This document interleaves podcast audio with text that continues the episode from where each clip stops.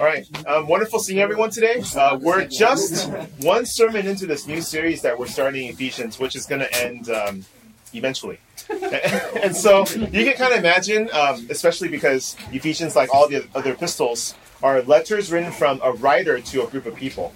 And so there's usually a form, there's usually kind of a flow, there's usually uh, a series of things that's covered in the front, uh, and then there's a series of things that's covered in the back, and, and it kind of connects the front and back together, and the flow of the letters, then you know what we're able to get out when we go through one week at a time, one passage at a time. And so today we're still in the very beginning where there's an introduction that is actually really, really long. Uh, last week, Gabe covered the first two verses, but the next 12 verses after that, which will be broken up into three sermons, is actually an extended adoration, an extended doxology, or another way of putting it is it's an extended praise of God. How many of you guys know and are familiar with the four letter acronym for prayer, ACTS? Okay, Angie, why are you so excited by that? You smiled, lifted up your leg, you were very happy. That's what you do. So, you know, one of the things I remember when I first learned about it was, you know, there's adoration, confession, thanksgiving, and supplication. You know what happens all the time? Is that people kind of do the adoration and thanksgiving at the same time. Have you ever noticed that it's kind of hard to distinguish sometimes if you don't kind of think, okay, wait, are there differences or are there attitudes or postures that's supposed to be different? Well, when you're talking about adoration, the idea is not so much, you know, thanking God specifically for all these things that He did for you, but it's it's just to praise Him and to adore Him for His qualities and His characteristics, things that He has done because of who He is, ways in which He has acted uh, very broadly to reflect His character and His will um, and his plan of salvation and his goodness. Thanksgiving tends then to be more specific, right? So you're sitting in a group, you know, when you guys are sharing about things that you're thankful for, it usually went down to things that are, you know, specific, that were, you know, kind of uh, isolated incidents or stories or particular responses and answers to prayer. So they're kind of different because one is where God is the object completely, not so much us, but then Thanksgiving is more specific of how He acted in our lives. And so, as we're going into Ephesians 1, into this lengthy 12 verse passage of three sermons that we're going to do, it's going to cover the Father, the Son, and the Holy Spirit, but, but it's really an extended adoration, praising God simply for who He is, for His will, and for all of the real reasons for which God's people can and should give thanks. And then, interestingly enough, right after this, from starting from verse 15, then Paul actually gives thanks for the people in Ephesus. And he goes into detail about, okay, I'm thankful for you for this and this and this and this, very specific. But all of that is because there's an umbrella of which he is simply adoring God and responding to God for what he has done in his will and his character and his goodness. And so today, then, we're going to look at the first part of this three part series uh, that's going to cover the next 12 verses. And I'm hoping that at the end, when we get back together in our community groups, uh, one of the first things that you're going to be asked to do, there's only two questions that I'm asking you to respond to as you choose. But one of them would be, in light of today's passage, in light of today's sermon, what other things might you be thankful for? Okay, so that's where we're going. Let's go ahead and pray together. Uh, Father, we thank you so much for the opportunity for us to gather here, for us to return uh, back to turf from a week of a variety of events, uh, of journeys that we've been at, of things that we have experienced, of ways in which we depended on you, and ways in which maybe we've depended on ourselves or others more than we should. And so, God, we come, Father, even thanking you for the brief time that we had in our groups just to reconnect and, and to remember, Father, that the Christian walk is not alone, but, Father, that you always call us. And even as you saved us, uh, you moved us, Father, from one people to your people. And so, God, we thank you, Lord, that as we come back to turf, that it is people that we're coming back to. And we pray, Lord, as we go into your word, God, that your Holy Spirit would open up our hearts, open up our understanding, Father, so that as your people, we receive it together. And as your people, we respond corporately as well as apply personally.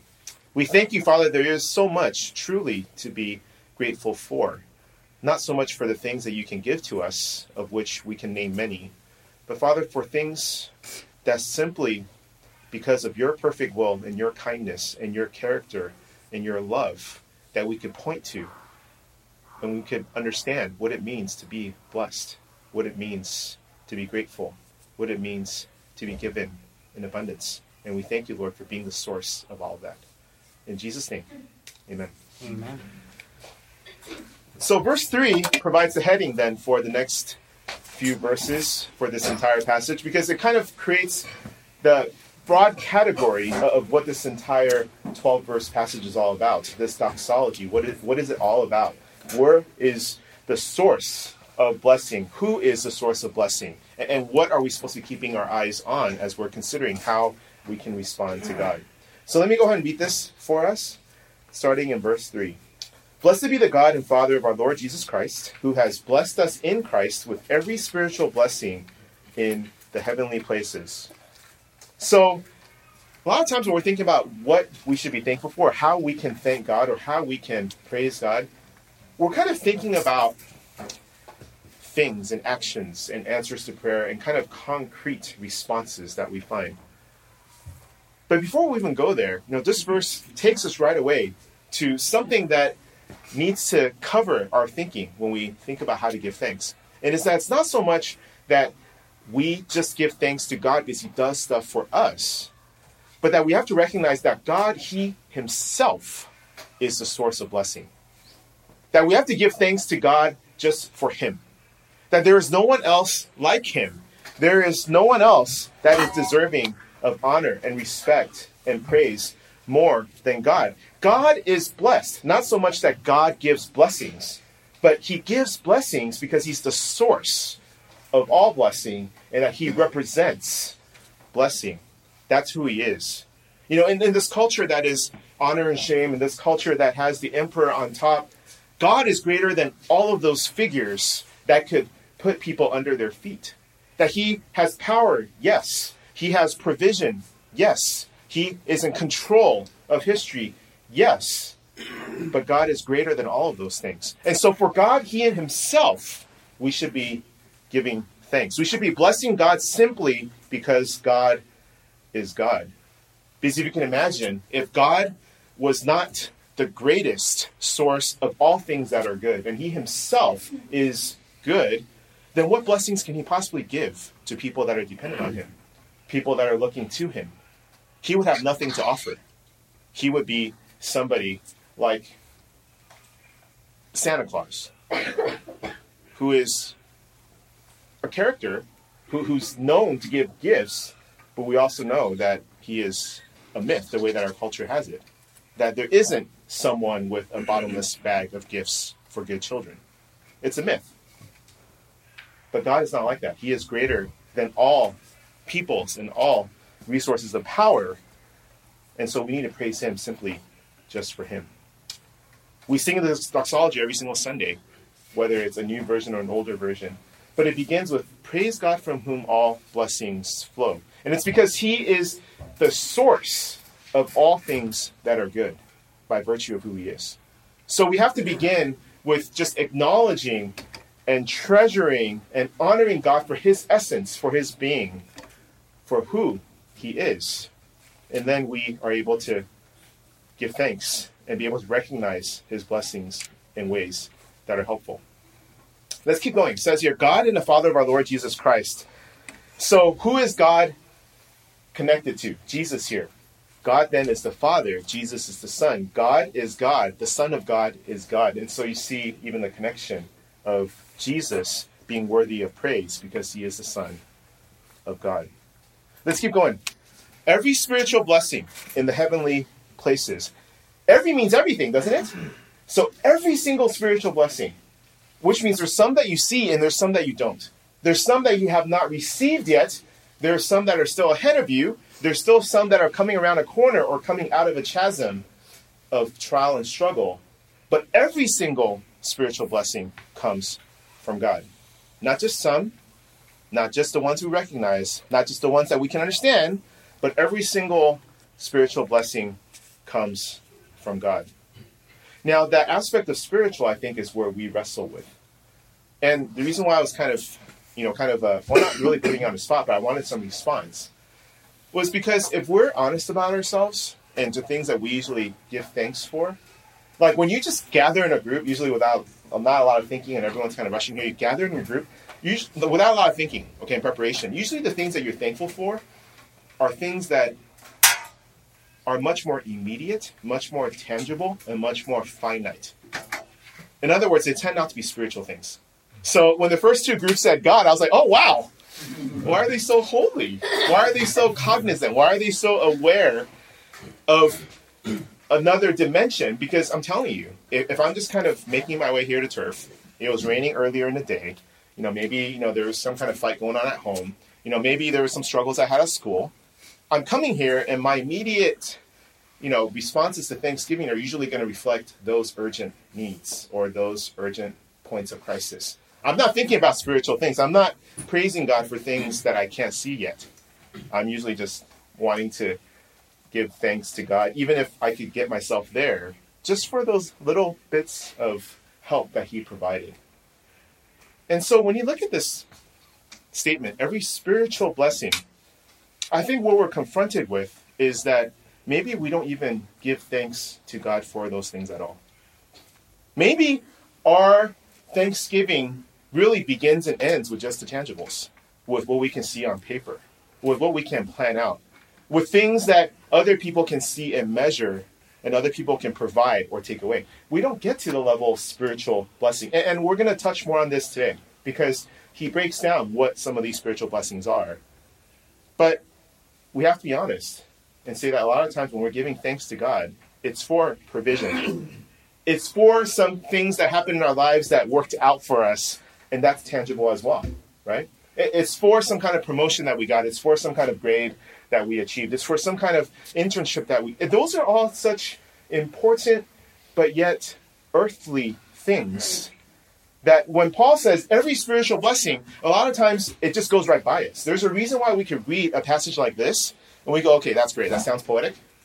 You know, uh, Paul seems very, you know, uh, pious. He, he seems very holy, but that's not me. So let's just keep reading here. But he wants to make a connection that the praise of God is directly connected to the greatest blessings that he can give, which are primarily spiritual. And we'll get there. He explains that, he defends that, he gives substance to that assertion that the spiritual blessings are what matters here, although the earthly ones, it's always helpful and important for us to recognize. Let's keep going. So, every spiritual blessing in the heavenly places. And that's another thing. A lot of times, our eyes, our sights are just so limited to this world. You know, we talk about heaven, we can say that, sure. You know, there's spiritual warfare going on and all kinds of things happening and things that come from heaven and that we are going to heaven if we're in Christ. We can we can talk about all those things. But really our worries and our burdens and the things that we would respond in thanksgiving gratitude for tend to be limited again to you know the 60 or 80 years that we have here. And maybe to some extent the lifespans of our descendants or our churches or, or organizations that we're attached to. We, we don't think about heaven very much. And so this whole line of every spiritual blessing in the heavenly places, it can really escape us. Let me share this quote with you. Uh, this week is uh, Shepherds. I think Gabe mentioned that in his group sharing. And so this is a, a quote from John MacArthur. Um, he talks a little bit more about what these benefits are. He says this We are promised peace, love, grace, wisdom, eternal life, joy, victory, strength, guidance, power, mercy, forgiveness, righteousness, truth, fellowship with God, spiritual discernment, heaven, eternal riches, glory, those and every other good thing that comes from God. And I think there's just a short list, but these were the first few things that came to his mind as he was reflecting on this passage. Now, the question is in a society of the tyranny of the urgent and of comparing with others and of wanting the things that we don't have or can't have and having a vision that's finite, how often do we see a list like this and we actually would give God praise for it? It just seems so abstract. It just seems so, you know, you got to be extra mature, extra close to God or something. You got to, you know, go to seminary or something to really give thanks for this. But that's exactly what Paul's saying. Paul is saying these things and more like them are actually not only what you should give thanks for, but this is the reason why God the Father is worthy to be praised. He's worthy of our obedience and our sacrifice and our giving of honor to Him with our lives because of these kinds of blessings. So, right off the top in verse 3, I think you see a, a few categorical contrasts. Okay, so number one, every spiritual blessing versus a lot of times our eyes are set on some material blessings. Every spiritual blessing versus some material blessing. And then it speaks about in the heavenly places, while a lot of times our wants and our desires and ways in which we see God working for us or against us are just focused on things of this world and they're earthly. So there's a contrast between some versus every, between spiritual versus material, between earthly versus heavenly. And yet, this is how Paul begins that on every single point, he wants our eyes and maybe our spirits and, and our hearts to soar above beyond what we can see and experience only and think, you know what, if God is really this great, we need to be able to praise him and recognize him for so much more than what we have some control over in, in, in, our lives and in this world and in human history. There's much more that God wants to give us. That is why he's worthy of praise. And so, how this uh, passage breaks down is it breaks down into specific aspects by which the works of God as Trinity are stated, um, are explained. Uh, their promises of past, present, and future being stated and reminded for the Christian. Okay? And that's the key part is that you need to be in Christ really for any of this to make sense. Um, and we'll get there in a, a, minute. So today I'm only looking at three verses, okay? Four through six. Uh, verse three kind of provide the heading of, of praising God for every spiritual blessings in heavenly places. I'm going to look at four through six, and that's God the Father. And then the next passage, seven through 12, is going to be Jesus the Son. And then verses 13 and 14 is going to be the Holy Spirit. Okay, so three sermons right there. So before we go on, let's go ahead and really quickly look at verse 1 of Ephesians 1. Uh, Gabe covered this last week, but I want to just point out one thing here. We know who wrote this, Paul. Who did he write it to? The saints. The saints of Ephesus, right? Who is a saint? Are you a saint, Angie? Pause too long. yes, you are. Are you a saint, Joe? Hell yeah. yeah I'm, I'm very um, excited by you. Okay, how about you, John? Are you a saint? okay, well, the amount of confidence you have, where do you think that comes from? Is it because of how good you live? No. It's because you're in Christ.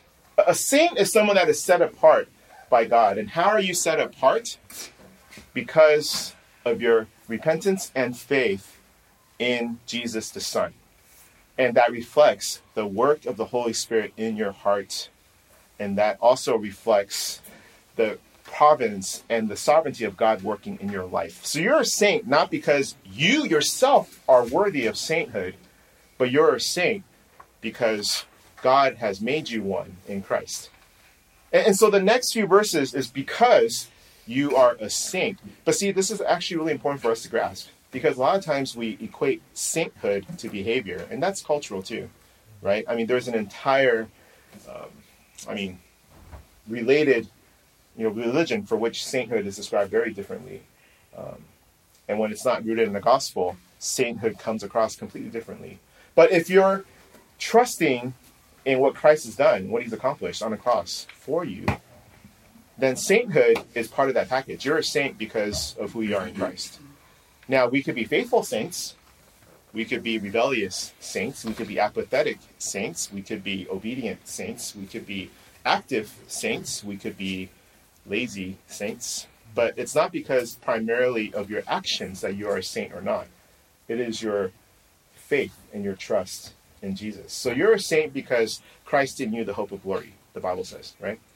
So verse 1 is important because saint is who this is written to. And if you are a Christian, if you're a follower of Jesus, if you're a disciple called to be a disciple maker, then you're a saint as well. So you should all get jerseys that, that say that. It's actually kind of cool to recognize that you're a saint. But it's also something that is a lot of times that I think when you're trying to you know, share Christ with your friends and family, and you know that your life isn't perfect, which makes you normal, no matter how hard you're trying, that this badge is something we, we try to separate ourselves from. But it would be like trying to separate ourselves from Christ if we're going to deny the fact that every single time the Bible says saint, and a letter is written to the saints, that in spirit that's to us. Otherwise, this whole entire letter is irrelevant for us, as are really all of the letters that Paul writes to churches, because churches are made of saints who have been set apart because of their faith and trust in the work of Christ. Okay? All right, so let's go on, starting in verse 4. Now, the next three verses, each verse is going to cover an aspect of how God, the Father, is worthy to be praised. He's given every spiritual blessing in the heavenly places for his saints. Okay, so I wanted the whole passage up there because I wanted us to see the relationships that the verses have with each other. But in verse 4, we're going to see God's plan. In verse 5, we're going to see the process by which his plan goes forth. And in verse 6, we're going to see the purpose of his plan. And it's these three things then that, when understood, even as imperfectly as we understand things, draws us to a place of gratitude and thanksgiving to God the Father, not only for the temporary things and the perishable things, but for the spiritual blessings that He has given to us, and for us to put our hope in those things. So let's read this together, all, all three verses together. Even as He chose us, can't hear you. Just, just Even as He chose us in Him before the foundation of the world, that we should be holy and blameless before Him.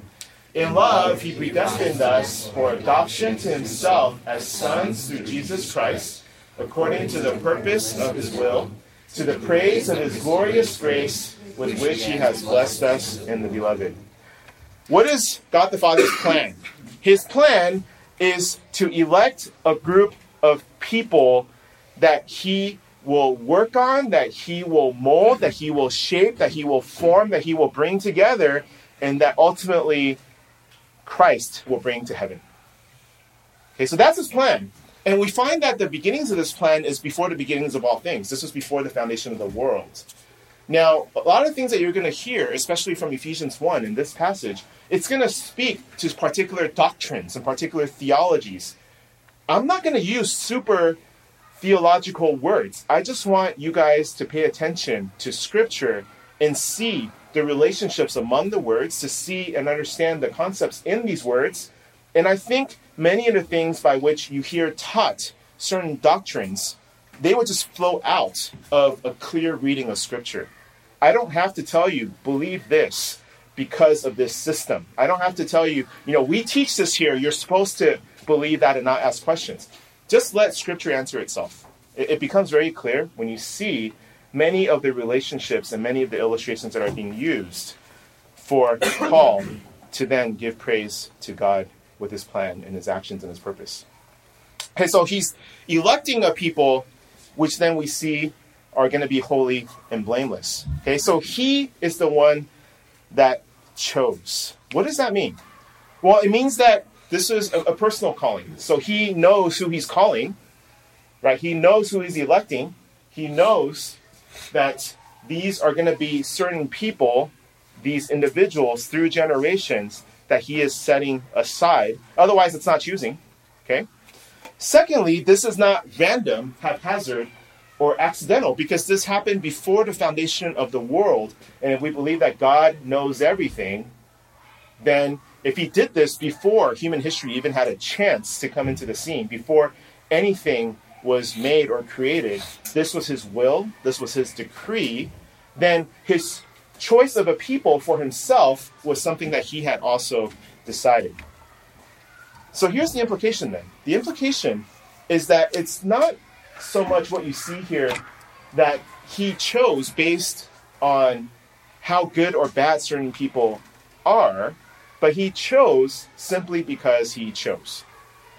Okay, there's nothing that's said here about the quality of the people. Although, if you go later on to Ephesians 2, you'll find that the people, all people are described in very, very negative ways. Nobody is described in positive ways at all.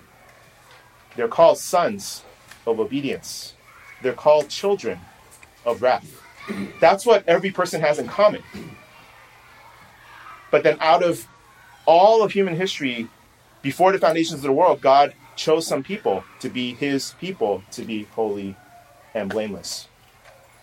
So the beauty of that here is that there's not really this room for horizontal gazing of you know, am I better than someone else? Was I raised just in a better situation?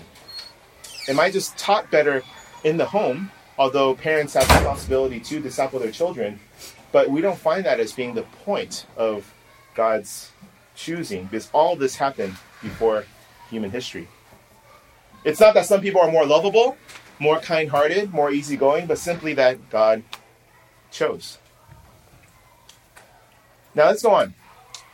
In verse 5, we find here that there's a word that is used that describes the choosing, but then there's a process that he uses to connect to what it's supposed to look like for us. In verse 5, you find that it says, He predestined us for adoption to Himself as sons through Christ Jesus. And so, being predestined is just another way of saying being elected, being chosen.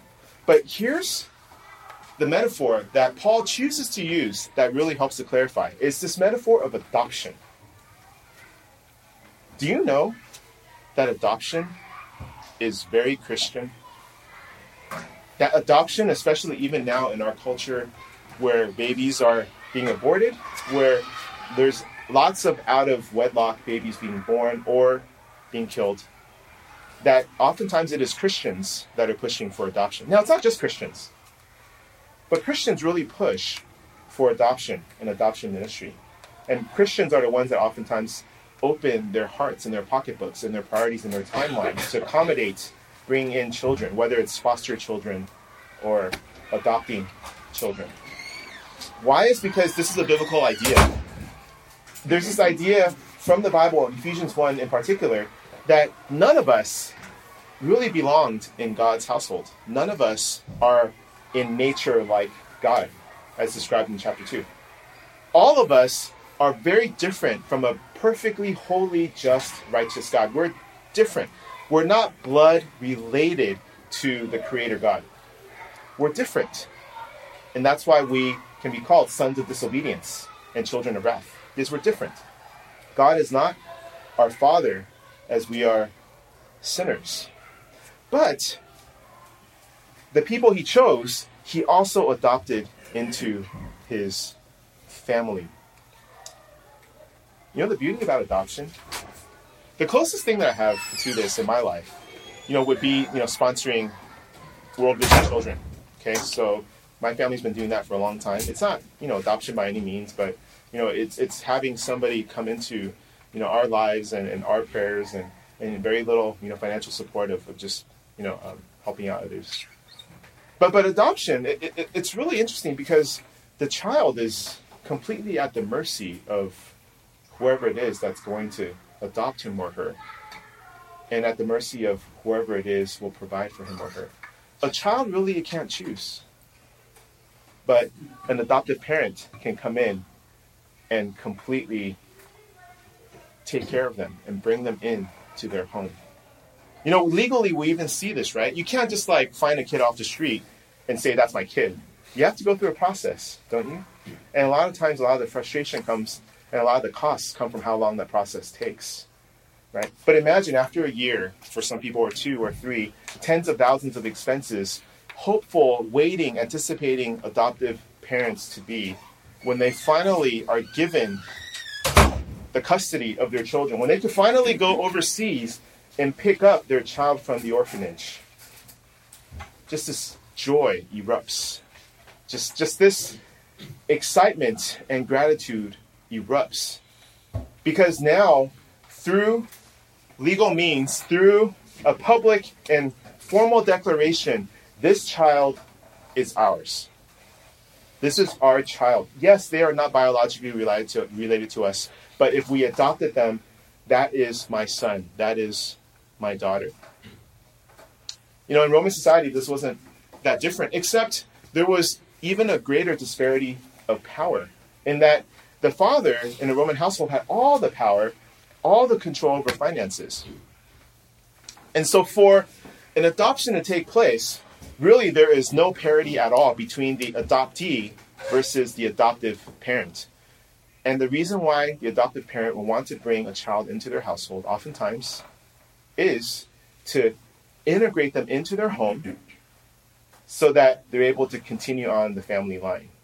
Certainly there's love, but probably not quite in the same way as, you know, we do things now in modern society.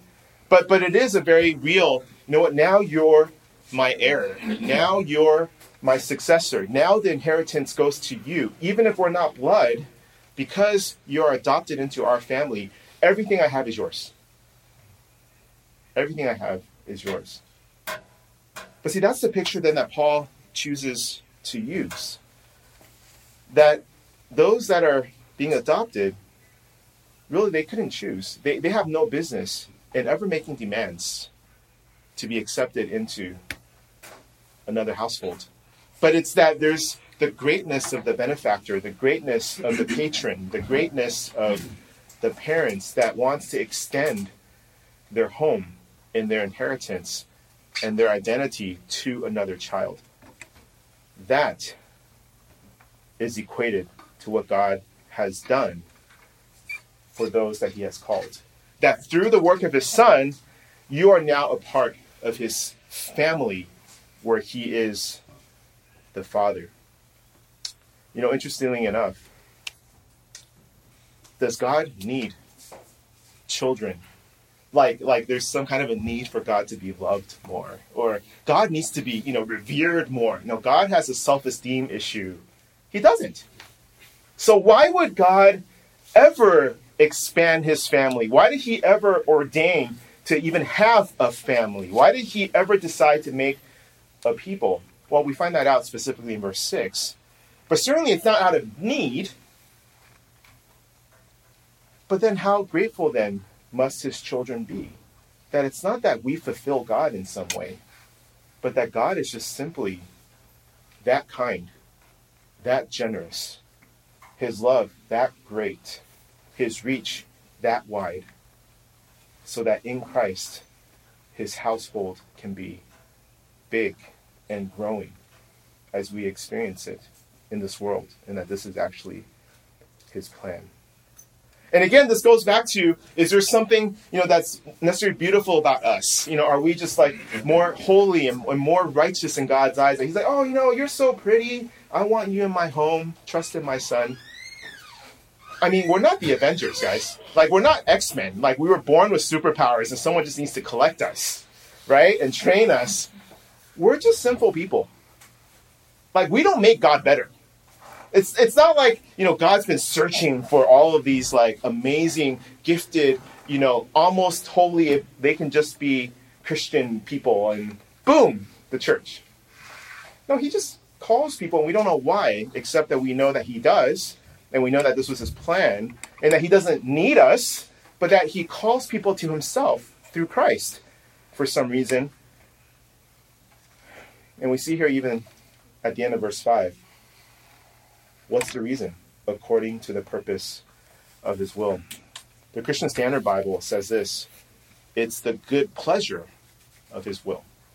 That it makes God happy to save people, that it makes God happy to grow his family, and that that was his intent before the foundation of the world to save a group of people that then would call him Father, but yet would also have one another as brothers and sisters. It's the same way in which, you know, when you read Luke 15 and read about the prodigal son, you know, what really offended people was the extent by which the father was so extravagant and self effacing and just so nonchalant about the honor that he's supposed to have as the dad that's been betrayed by the prodigal son, the dad that was, you know, declared worthless by the prodigal son compared to money inheritance how he ran to his son. You know what motivates that? It's that the return of his son brings him pleasure. That that to the good purpose of his will, the return of his son to the household is great. That's enough. It's not what culture thinks or what he's expected to do. And that entire story is supposed to be a parallel to who God the Father is especially as he welcomes sinners home. So let's see verse 6 then, the purpose of why God calls and saves people for himself.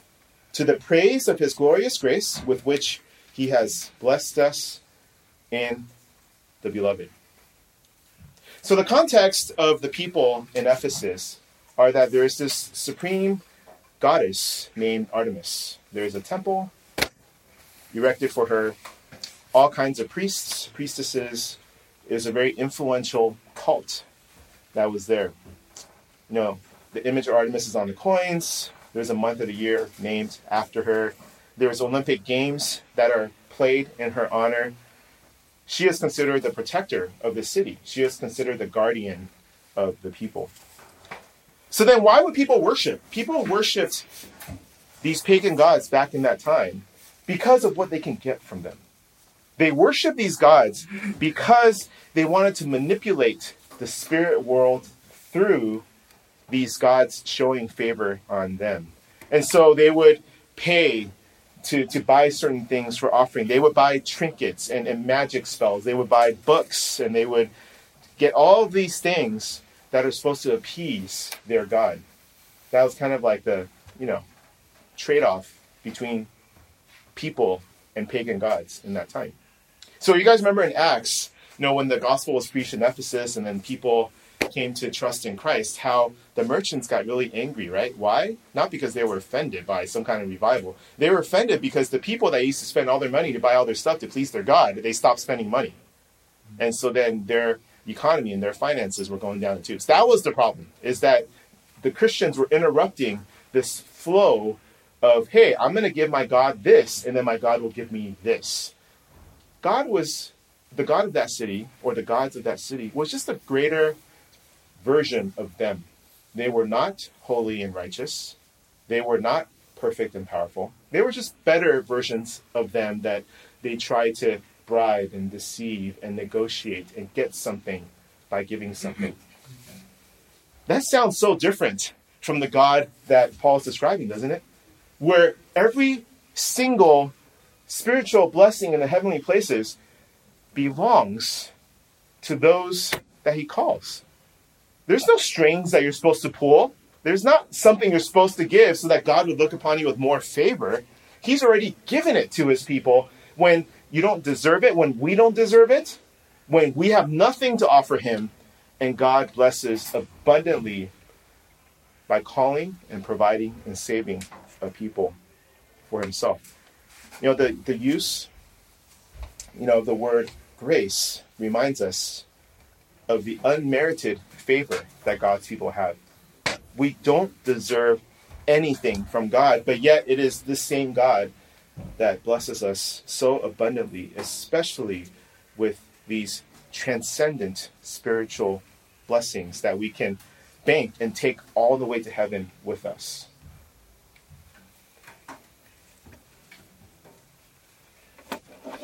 So, how should we respond to this? Well, first, I think it's important for us to in addition to the, the, the, the thanksgiving that kind of comes naturally to us. They're not bad things. We should praise God for those things. When you give thanks to God for a meal provided for you, that's not done in vain. That's not childish. If it's from the heart, you realize that the, the smallest of sustenance, the, the, the, the most essential of needs, that's from God. And if you can give thanks with your heart for things like that, that pleases God. So it's not to say that the things that we normally give thanks for, the things that are tangible or things that are, you know, quantifiable, that those are not important anymore. They are, but let's not stop there. Let's not only look at our lives from the perspective of our circumstances and the haves versus the have nots, and the more successful versus the less successful, and, and the more popular versus the less popular, or, or the more, I don't know, influence versus the less influence. Let's not only look at our lives and approach Thanksgiving from an earthly, limited perspective. Let's really take the time to recognize the blessings that we have in Christ. What are the things that He is doing in your heart, in your life, to grow your faith? What are the challenges that He's presenting to you so that through rubbing against them and sharpening your life, through them that you will grow and bear the fruit of the Spirit. See, that, that actually lets us start giving thanks to God and to praise God for the blessings that come in trial and suffering. And so many of us, we don't even begin to go there. We think that trials and suffering is equivalent to God not having favor on us. Well, that would make us very similar to the big pagan worshippers of that day. That if something bad is happening, then that God of that city is mad at us, or we didn't give enough, or he likes someone more. God is not capricious and play favorites like that. That's not what he does. He's already given every heavenly blessing to his people. So we have access and we have what is the most important. So maybe it helps for us just on a regular basis to take the time to think and recognize hey, what are the spiritual blessings that God has given to me, to my family, to my community here at Turf, to my church here at FCBC Walnut, to the people that I'm trying to reach in my school. You know, I was um, you know talking to, to JC a little bit before uh, Turf started, and I just asked her, you know, simple question: Hey, do you guys still meet up at Cal Poly and kind of hang out for lunch, whatever? And she's like, Yeah, we do. You know, because there's that hour. And so on one hand, you can think, okay, well, that's kind of nice to have people to eat lunch with. But if you start thinking and recognizing spiritual blessings, you realize that if the same God is moving to shape and to build up all those who are in Christ, who are in Cal Poly, and you have each other, that's a spiritual blessing because that is something that's going to help you grow and have community and depth of friendship and something that will help you to endure in an increasingly hostile cultural environment, also known as school. That's a spiritual blessing. It's not just, oh, I have someone to eat lunch with, I'm not alone. All those things are to be worthy of praise. But we got to start thinking, okay, what are the things that I can give thanks to God for in my life that maybe are not so apparent, but really the direct source of blessing is God because He loves me. He loves me so much that I'm a child in His household through Christ, and He's not going to leave me abandoned. He's looking out for me. And then it's for then those things, amongst other things, that you give thanks. Let's not take for granted how important it is to give thanks. You know, I have um, you know, this belief that the reason why sometimes certain cyclical trials happen to us is because when we go through it and it's done, our heart of thanksgiving goes away with it. And I think God wants us to be dependent on Him, and God wants us to be grateful all the time because that's who He presents Himself to be. And so then the trials will come back. So why? We have to cry out to people, to Him, and then He has to rescue us. And then we can give thanks again, which a lot of times we forget again. So it helps for us to learn to give thanks. There's nothing too small to give thanks for. There's nothing too insignificant to give thanks for. And the more we do it, the more we become grateful people. So that's why the, the stepping stones are stuff like, you know, thanking God for food. It's because it's so simple, and it's because you eat three times a day, and sometimes more. But then that's supposed to actually help us give thanks for greater things and give thanks for more difficult things and give thanks for you know uh, things that we don't see immediate benefits or fruit from but that we just know and trust that god is working in to be able to give thanks for those things. How do you know when you're thankful? Is when you're not bitter. When you're bitter you're not too thankful. But if you can go through the circumstances of life and not be bitter that's that's a good litmus test that you're not that you're thankful otherwise if you're bitter you're not being thankful at all because you're wishing for something that you don't have, or you're wishing something could be different, or you're wishing that so and so, you know, could have acted differently or something. All right, and finally, you know, you're you're called to live out in your calling because God saved the people. He called them.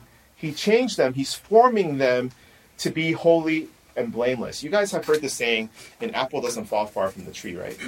I know I feel so old. Maybe half of you don't even know that one. Okay, so an apple doesn't fall far from the tree. The idea is because an apple is from the tree.